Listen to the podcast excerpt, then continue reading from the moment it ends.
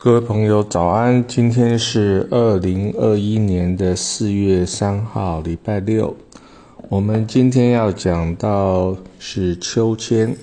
那秋天的秋千就是千万、一千、一万的千秋千。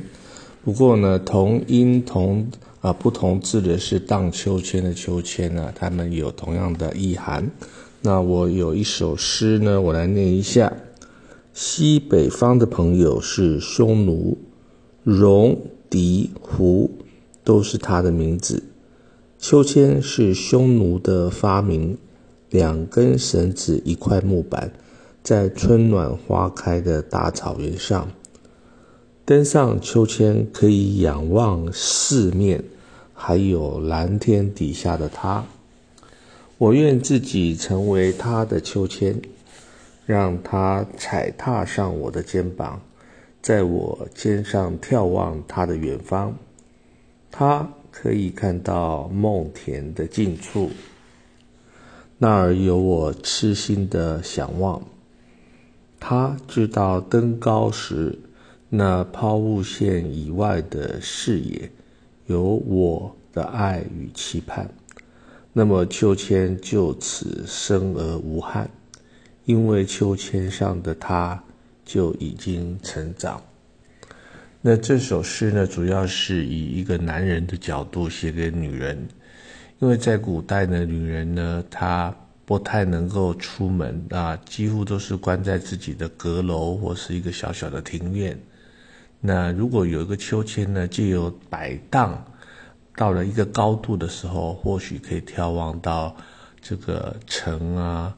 啊，墙啊，围墙、篱笆外头的一些啊风景，那我愿意当啊这个一个一个呃秋千呢，那让女人呢有一个更高的啊，就是往上去眺望愿景的一个机会啊，那这个是一个啊，能够让女人在。特别在最近二十年、三十年的，能够特别发展自己啊，有机会在社会啊各个角落发展啊自己的能力啊啊，追求所谓真正的平权啊，这个是一个很重要的一个啊契机啊，也就是整个社会的转变啊。那这首诗也很有时代的意义。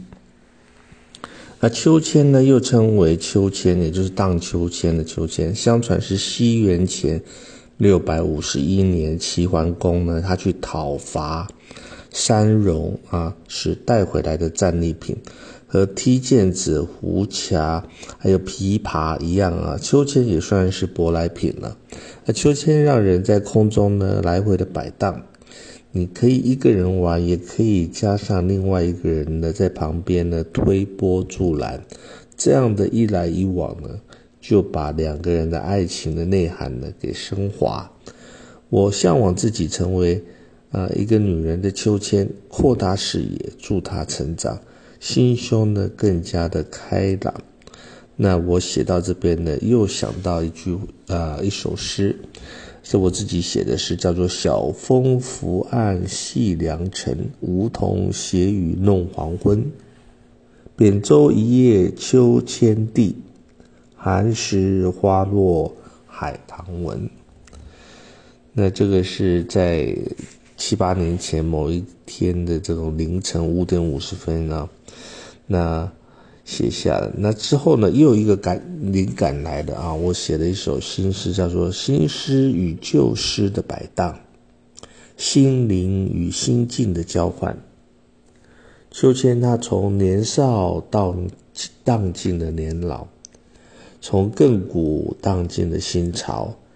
秋千它荡在我的记忆，尘土飞扬，也带走了我的烦恼啊！那这个秋千，因为它是一个摆动式的啊一个工具啊，它当然是跨越了年轻的岁月，到了壮年，到了年老啊。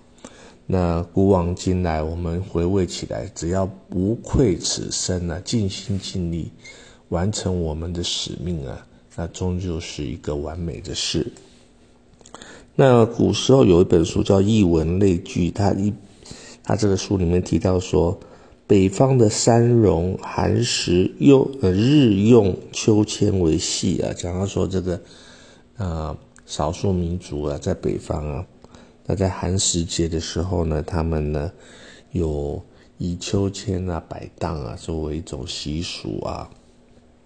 那到了汉代呢，汉武帝认为秋千跟千秋万世啊，这个是有同音之妙。用的这项工具呢，他来健身啊啊。之后的文人呢，就把荡秋千形容为释放闺闷。闺闷就是女孩子被关在家的庭院里面，不太能够出门，叫闺闷啊，释放闺闷的一种情绪。